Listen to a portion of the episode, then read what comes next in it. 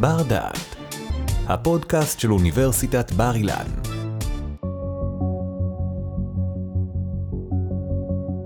שלום, ברוכים וברוכות הבאות לבר דעת. בפרק הקודם ניסינו להבין מהם דיני הלחימה ומהן ההצדקות שבשמירה על הכללים שבמסגרת דיני הלחימה. אבל בסופו של דבר ננסה להבין את ההצדקות לשמור על דיני הלחימה על רקע אירועי 7 באוקטובר. כי יש מעין תחושה שאותם אירועים טרפו את הקלפים, ואותם דינים כבר לא יכולים לסייע לנו. האם הדבר באמת כך? אולי בעצם דיני הלחימה הם הפתרון, ולא הבעיה. מי שיעזור לנו כיצד דיני הלחימה באים לידי ביטוי באירועי ה-7 באוקטובר ובלחימה בעזה, הוא דוקטור זיו בורר, מרצה בכיר למשפט בינלאומי בפקולטה למשפטים, וחוקר ממרכז בגין סאדאת למחקרים אסטרטגיים. שלום זיו. שלום. אז בפרק הקודם דיברנו באופן כללי על דיני הלחימה, על ההצדקות שלהם, על הכללים שהם מנסים להתוות, ולמה אנחנו צריכים להקשיב להם. אוכף אותם, בסופו של דבר אנחנו מנסים להבין איך הם משתקפים בעקבות אירועי ה-7 באוקטובר והמלחמה בעזה. אם אנחנו צריכים להסתכל ספציפית על אירועי ה-7 באוקטובר, איך אתה מסתכל עליהם, על רקע דיני המלחמה, ויכול להסביר אותם מבחינה משפטית? אז נתחיל מלהגיד את הדבר הפשוט והברור שחייב להיאמר, שאירוע 7 באוקטובר היה תועפות של פשעי מלחמה ופשעים בינלאומיים אחרים. זאת אומרת, יש פה מקבץ אדיר של פשעי מלחמה, מפגיעה מכוונת באוכלוסייה אזרחית, מהירי של הרקטות שהוא אה, ירי בלתי מכוון נגד אוכלוסייה אזרחית, מעשי אונס, מעשי התעללות בגופות, סדרה של פשעי מלחמה נוראים. אחר כך גם המעשים האלה, בגלל שהם נעשו באופן מתוכנן מלמעלה ובאופן שיטתי ורחב היקף, זאת אומרת גם, הם גם פשעים נגד האנושות, שזה קטגוריה נוספת של אה, פשעים בינלאומיים. ובנוסף, יש קצת גמגום להגיד את זה, שהוא לא כל כך משפטי, אלא יותר, אה, נקרא לזה תודעתי. מבחינה משפטית צרה, לדעתי ולדעת מרבית המומחים, יש כאלה שטוענים אחרת, המעשים של השבעה באוקטובר מהווים גם ביצוע של הפשע של רצח עם. מהסיבה שכל המעשים האלה נעשו מתוך שאיפה להשמיד את היהודים הישראלים, או את הישראלים באופן כללי, כי גם הם פגעו בבדואים, אבל הרעיון הוא השמדת ישראל. שזה אנחנו יודעים להגיד היום, שהכל היה מתועד ומתוכנן, בדיוק כמו שהסברת, הכל תועד על ידי המחבלים, בין היתר גם ממש באמצעות אה, מצלמות גוף, ושאר האמצעים שבהם הם תיעדו את הכל, הכל גם מופץ לכל עבר, אנחנו לא יושבים פה ומפיצים איזה תיאוריות קונספירציה. הרעיון שלהם, זאת אומרת, זה חלק מהאידיאולוגיה של החמאס, וזה די ברור ש, שהם עשו את זה.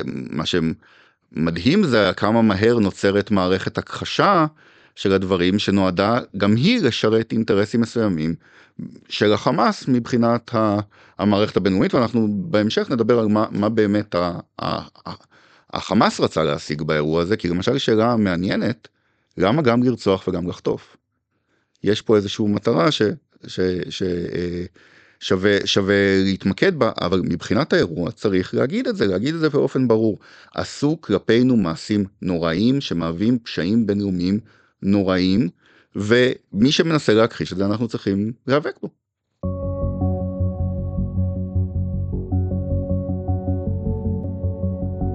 דיברת על הסיפור הזה שבסופו של דבר הפעולות של חמאס שהיו מאוד מגוונות ואנחנו עד היום יודעים להגיד הם גם ביצעו הרג, רצח במסות וגם חטפו זאת אומרת אנחנו מדברים פה על מספר פרקטיקות. למה הם ביצעו מגוון של פעולות? אז פה זה השלב לנסות לחשוב רגע מה אנחנו רוצים להשיג במלחמה הזאת ומה החמאס מנסה להשיג במלחמה הזאת. למה בכלל צריכים לחשוב על הדברים האלה? מלחמה זה, זה, זה משחק שבו המטרה, משחק במרכאות, שבו המטרה שלי היא להשיג יעד שבאמת יעשה לי טוב, תוך שאני מונע מהצד השני את היעד שלו. אז אני אתחיל קודם ממה אנחנו רוצים להשיג ואז אני אגיע למה חמאס. אנחנו עד היום הנחנו שהחמאס יתאהב במנעמי השלטון. ו, אמ, ולכן הוא יצמצם את הלחימה שלו, לכן העימותים הקודמים היו עימותים מוגברים שהמטרה שלהם הייתה מעין לתת לו מכה בראש, מספיק שיבין יש לנו את הכוח לעשות יותר, ויחזור אה, לסורו עד שהוא יתאהב יותר ויותר במנעמי השלטון.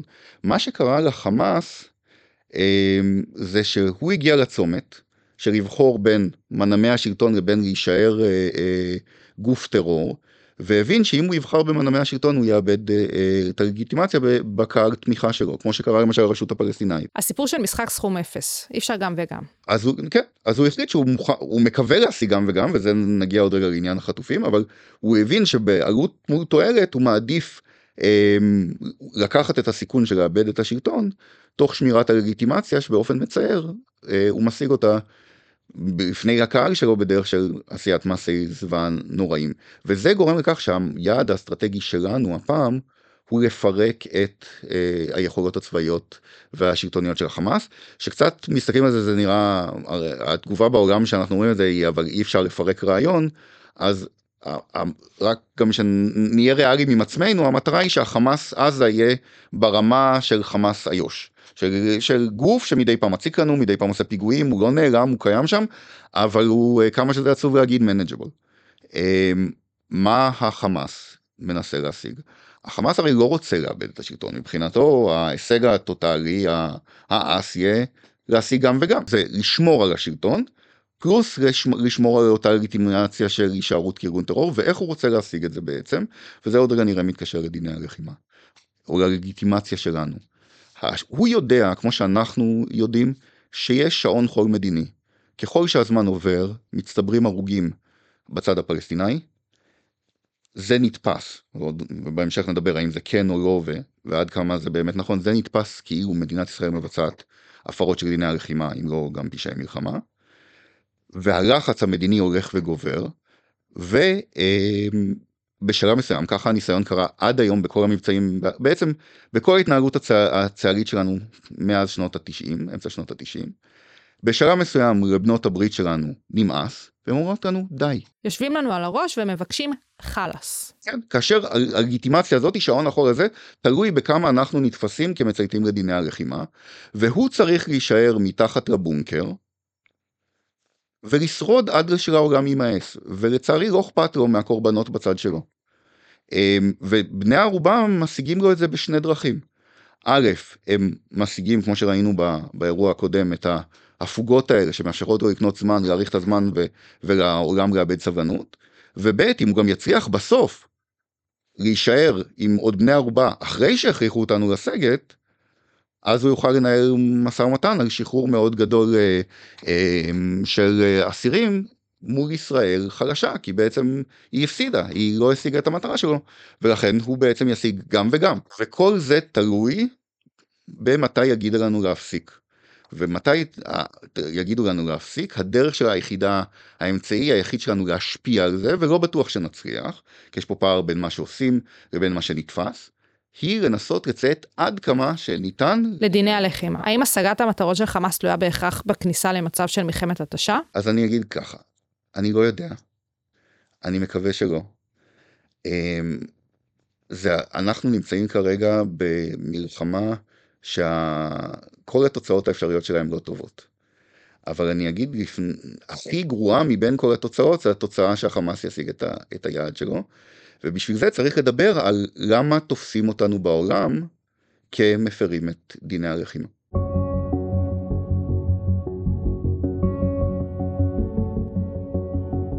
העניין של איך תופסים אותנו בעיני העולם, זה לא קצת להיות הילד הזה בחטיבת הביניים שמנסה בכל דרך אפשרית שהחבר'ה המקובלים שחקו איתו בהפסקה? מה זה הדבר הזה?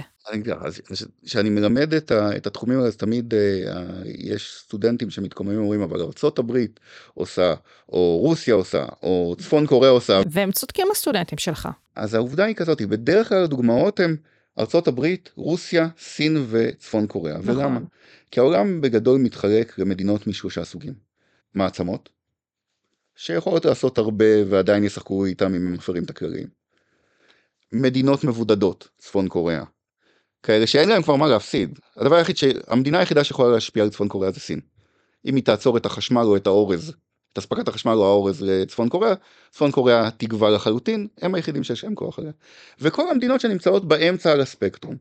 אנחנו, באופן מצער, לא נהיה אף פעם אה, מעצמה, וכנראה אנחנו מאוד לא רוצים להיות אה, מדינה מבודדת, וזה אומר שאנחנו, כמו רוב המדינות שנמצאות באמצע, צריכות לציית יותר לכללים. זה חלק נכבד מהסיפור. בתוך זה יש לנו תמיד את התחושה שאומרת אותנו מחפשים יותר. זאת רק תחושה? אז התשובה היא לא. אמ, ופה לפני שאני אז קודם כל אני אגיד את האלמנטים של הכן בסיפור הזה ואז נגיע ללמה זה יותר מורכב. אז כן יש אלמנט מסוים לדעתי יותר קטן ממה שאנחנו רוצים להגיד של אנטישמיות. יש אלמנט מסוים שהוא גדול של פרו ערבים. בסופו של דבר יש שני מיליארד ערבים בעולם או שני מיליארד מוסלמים וחלק נכבד מהם ערבים. הגיוני שהם יזדהו יותר עם, עם הצד השני ולא עם הצד שלנו. יש גם עוד סיבות פרוזאיות ללמה, ללמה אה, מוטים נגדנו, אבל, והיא, והנה למשל, את יודעת כמה מסובך להגיע עכשיו לקו הלחימה באוקראינה?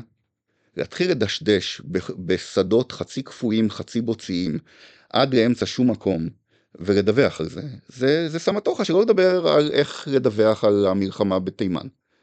בישראל זה אחד המקומות היחידים שאתה יכול לנסוע לשדה הקרב, לצלם לייב משדה הקרב ככתב, ובערב לבלות את הזמן שלך לשתות כוס קפוצ'ינו נהדרת על הטיילת בתל אביב. זאת אומרת שהסיפור הזה של הנוחות של הסיקור של המלחמה הספציפית הזו משפיע על דעת הקהל. כן, יש, יש במחקרים פסיכולוגיים מה שאומרים יוריסטיקת הזמינות. מה שזמין לנו יותר בזיכרון אה, אה, מרגיש לנו יותר נפוץ. מכיוון שמדווחים השדה הקרב הישראלי יותר זמין, מדווחים עליו יותר, הוא יותר זמין בזיכרון לקהל, ולכן הקהל חושב שקורה פה דברים יותר חמורים ממה שקורה נניח באוקראינה או, או אצל החות'ים, או הוא בכלל חושב עלינו יותר ממה שהוא בכלל חושב עליהם. אבל זה לא כל, לא כל הסיפור, ואני רוצה קצת להרחיב, להרחיב על החלק של הלא. אני ככה, שאני אשאל אותך שאלה, שאלה. ואני שואל אותה תמיד את הסטודנטים שלי. שני מקרים. את פותחת uh, CNN ורואה דיווח על uh, uh, אירוע של הפרת סדר בשטחים, חיילי צה"ל ירו, נהרגו חמישה מפגינים, uh, מתייצב, מתייצבת הפרקליטה הצבאית הראשית, ובאה ואומרת הנושא ייחקר uh, לעומקו, ואם היה מעשה פלילי, החיילים יועמדו לדין. Uh, לעומת זאת, אמנסטי uh, מפרסם הודעה שחייבים שהחקירה תהיה בינלאומית. מקרה אחד. מקרה שני, אותו סיפור, רק בבוצואנה. יש הפגנות של אה, בושמנים, בושמנים זה המיעוט בבוצואנה, המשטרה הצבאית מפזרת את ההפגנה, נהרגים חמישה מפגינים בושמנים, מתייש... מתייצב הפצ"ר או מתייצבת הפצ"רית הבוצואנית ואומרת אנחנו נחקור, לעומת זאת אמנסטי אומר צריכים חקירה בינלאומית, איפה, איפה את מאמינה יותר שהחקירה תהיה אמינה? אני רוצה להגיד שבישראל... אז קודם כל הדבר ש... ש... רובנו לא רוצים להודות שיש לנו סטריאוטיפים מסוימים. ובכוונה אני בוחר את בוצואנה, כי בוצואנה היא, היא באמת וילה בג'ונגל, יותר נכון וילה בסוואנה, כי אין ג'ונגל בבוצואנה. היא דמוקרטיה סופר יציבה מאז שהוקמה. אמ, יש לה עודף תקציבי אדיר שמאפשר לה לשרוד גם שלוש שנים אם אף אזרח בוצואני לא, לא ישלם מיסים. בין השאר כי יש להם חלק בקרטל היהלומים העולמי. מדינה סופר יציבה, סופר אה, אמינה, אין, אין סיבה לסטריאוטיפים שלנו. אבל זה מתחיל לחשוף את העניין, יש פה שני עניינים חשובים, א', כמו שלנו יש סטריאוטיפים כלפי אחרים, לאחרים יש סטריאוטיפים כלפי, כלפינו. באה אליי, פנתה אליי סטודנטית מפורטוגל, ושאלתי אותה למה את פונה דווקא במלחמה אמ, לבקש אה, סוג של הנחיה אה, ממומחי ישראלי, אז היא אמרה, אני, אני בפורטוגל שומעת כל הזמן את העמדה המערבית, חשוב לי לשמוע עמדה מזרח תיכונית. ניסיתי יפה להסתיר את הערבון ש... גם אני מחייבת. כן. ניסיתי להסתיר מאוד את הערבון אמ, ויש סטריאוטיפים כלפינו. העניין הנוסף הוא שזה חושף פער בין מי שמסתכל על זה מבפנים, על הצד שלו, לבין מי שמסתכל על הסכסוך מבחוץ. ובהקשר הזה, מה שחשוב זה להבין זה שלשני הצדדים יש הטיות. גם לנו יש הטיות, וגם לצד השני יש הטיות. אז אני קודם כל בוא נהיה כנים עם עצמנו, אנחנו שופטים את עצמנו, נוטים לשפוט את עצמנו בסלחנות. Uh, מכל מיני סיבות, כי זה לא חייל אנונימי, זה החבר שלנו, והצד השני, למרות שזה אזרחים וצריך לא לפגוע באזרחים, הם האויב ואנחנו מפחדים, מפתחים רגשות שליליים uh, כלפיו.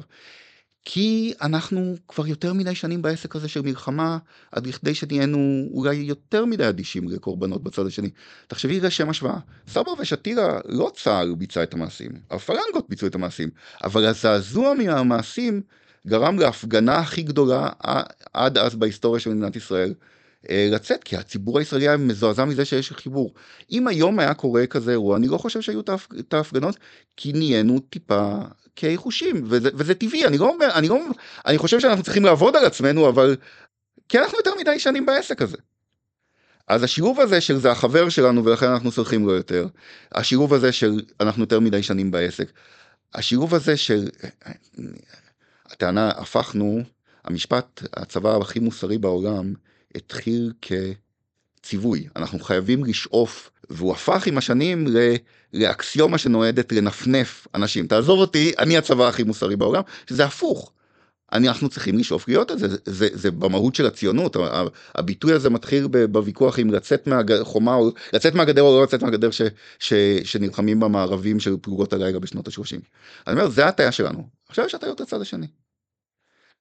והצד השני, זאת אומרת, כשאני אומר צד שני זה עכשיו לא הפלסטינאים אלא מי שמסתכל uh, מבחוץ. יש פה עובדת חיים פשוטה שדיברנו עליה קצת בפרק הראשון. כמעט בכל סיטואציה אנושית הרס רכוש והרג, ועל בטוח הרג בני אדם, הוא גם לא מוסרי וגם הפרה של החוק. וגם לא יתרום ליום שאחרי. וגם לא יתרום ליום שאחרי, למרות שאני לא בטוח כמה... מה שאני יודע מחברים שלי באירופה, הם רוצים את זה שמה שקופץ להם שהם רואים את זה במסך, הם רוצים שזה ייפסק עכשיו. עכשיו, מכיוון שהם רוצים שזה ייפסק עכשיו, והשפה שלנו, כל העולם נהיה יותר משפטי. התרגום הוא מהר מאוד. זה צריך להיפסק עכשיו, כי זה פשע. וזה גורם לכך שיש נטייה לפרש את דיני הלחימה יותר ויותר, גם את העובדות וגם את הדינים עצמם, באופן שמתאר את הדברים כפשע. א', כי רוצים שזה יפסיק, והדרך לגרום לזה להפסיק היא לקרוא לזה פשע, וב', כי באמת מאמינים, כי אני אומר, הרפלקס האנושי הבסיסי הוא לבוא ולהגיד, זה, אם נהרגו כל כך הרבה אנשים, אם נהרס כל כך הרבה רכוש, זה פשע. ואם אנחנו מסתכלים על זה מזווית משפטית, מנסים לתת לזה ניימינג.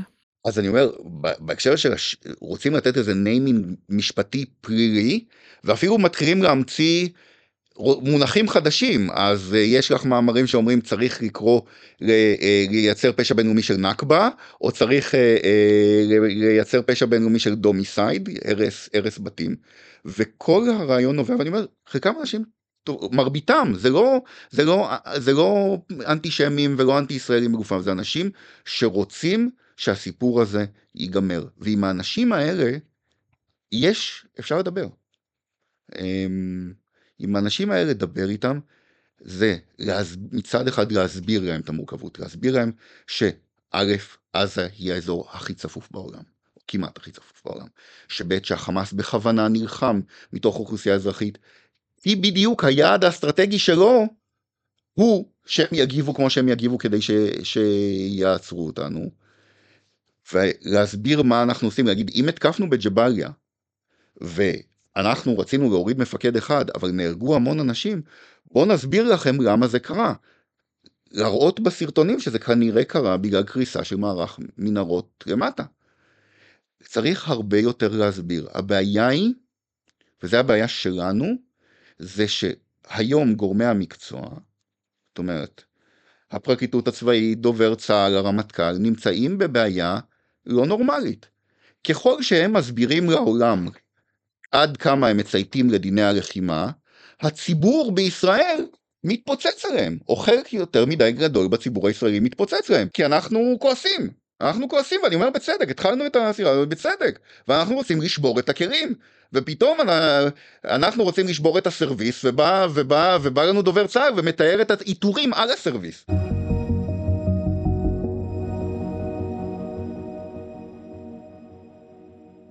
זיו, אנחנו מגיעים לסיומה של השיחה שלנו, שמסכמת את שני הפרקים. אם בפרק הראשון אנחנו הנחנו קווים מנחים לדיני לחימה, אז בפרק הנוכחי השני, דיברנו יותר באופן ספציפי על 7 באוקטובר, על הלחימה בעזה. ניסינו להבין מה מדינת ישראל מנסה להשיג במלחמה הזו, מה חמאס מנסה, איך מסתכלים עלינו מבחוץ, ועדיין יש את העניין של לנסות להבין מה הולך להיות הלאה. אולי את הסיפור של היום אחרי. מה בעיניך עומד לקרות? קודם כל צריך, יש כל מיני ימים שאחרי, ואנחנו צריכים לכוון ליום שאחרי המיטבי בשבילנו, שהוא אומר שאנחנו צריכים עכשיו לעשות הכל כדי ששעון החול המדיני יהיה כמה שיותר ארוך. וזה אומר א', לנשוך שפתיים, להיות מודעים לזה שלמרות שאנחנו כועסים, we need to keep our eyes on the ball. זאת אומרת, גם אם אתם, גם אם איזשהו מאזין שם לא מסכים עם הטיעון המוסרי שלי, מבחינת הטיעון האינטרסנטי, צריך לשמור על דיני הלחימה, צריך לאפשר לדברר את דיני הלחימה של מה אנחנו עושים ו, ולדבר על זה. צריך לאכוף יותר, צריך גם להעניש. עדיף שאנחנו נעניש חייל על זה שהוא מחלל מסגד, מאשר שלא נעניש, ואז יגידו המערכת לא, לא אמינה ויענישו אותנו בחוץ. זה יהיה יותר, זה יהיה יותר חמור. גורם שגרם עד היום הנזק, לדעתי, הגדול ביותר למאבק המלחמתי, זה מקבץ שרים שיצאו עם סדרת התבטאויות, שמובילים את זה לזה שאנשים בחוץ, חלק מהאנשים בחוץ, בונים טיעונים שאנחנו מבצעים רצח עם אה, בעזה. זה לא נכון, זה נורא. לנו ברור כמה, כמה השרים האלה, ההשפעה שלהם בפועל, אבל שבן אדם יושב ושותה תה באנגליה ואומרים, שרת המודיעין או שר כך וכך אמר כך וכך, הוא מסתכל על מיניסטר זה אצלו והוא אומר, מיניסטר זה עניין חשוב. אז צריך לבקש מהשרים האלה לשלוט בעצמם, לא לתת להם גיבוי, לאפשר את הדברור, לאפשר את האכיפה של דיני הלחימה, כדי שנגיע ליום אחרי שהוא מיטבי מבחינתנו. לגבי מה היום אחרי?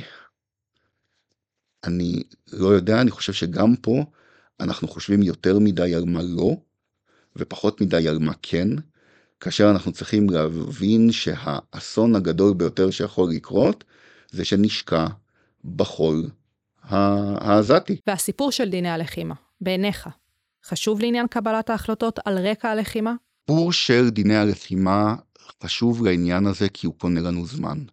קונה לנו זמן לעשות את המשימה המיטבית שאנחנו רוצים להגיע למטרה שלנו באופן מיטבי, ואולי סוף סוף לחשוב על מה אנחנו רוצים ביום אחרי, מהסיבה היא שהדבר הכי גרוע שיקרה, הוא שמצד אחד, בגלל שאנחנו לא חושבים על היום אחרי, פלוס לא פועלים להשיג לגיטימציה, יעצרו אותנו מוקדם, הקווי עצירה לא יהיו מיטבים, וגם הם יהיו קווי עצירה מגומגמים, אז נשקע בחול העזתי, וזה לא סיפור מומצא. זה נקרא מלחמת לבנון. פורמלית מלחמת לבנון נמשכה פחות משנה ומשהו, אה, או פחות אפילו עד שנסוגנו, אה, עד שנסוגנו, עד שהעולם נמאס לו ונסוגנו. אבל לאן נסגנו? למעין רצועת ביטחון, שבה המשכנו לשקוע בבוץ הלבנוני עד 2000. ולדעתי אם לא ניסגר על עצמנו, זה לאן שאנחנו מגיע, מכוונים את עצמנו לרגע זה. הסיפור של דיני הלחימה יכול להסביר לנו אולי כיצד להתמודד עם העולם, אני רוצה להודות לך על האור שהצלחת לשפוך על הנושא והמושגים שהצלחת להעביר במסגרת השיחות שלנו.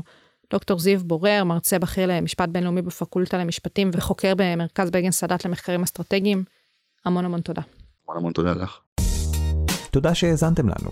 באפליקציית בר דעת תמצאו עוד הרבה פודקאסטים מרתקים, גם בנושאים דומים וגם בתחומי ידע שונים לגמרי. בואו לגלות אותם. בר דעת, אפליקציית הפודקאסטים של בר אילן. משפיעים על המחר היום.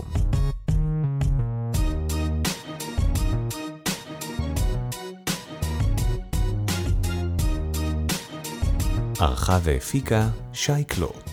תודה על ההאזנה.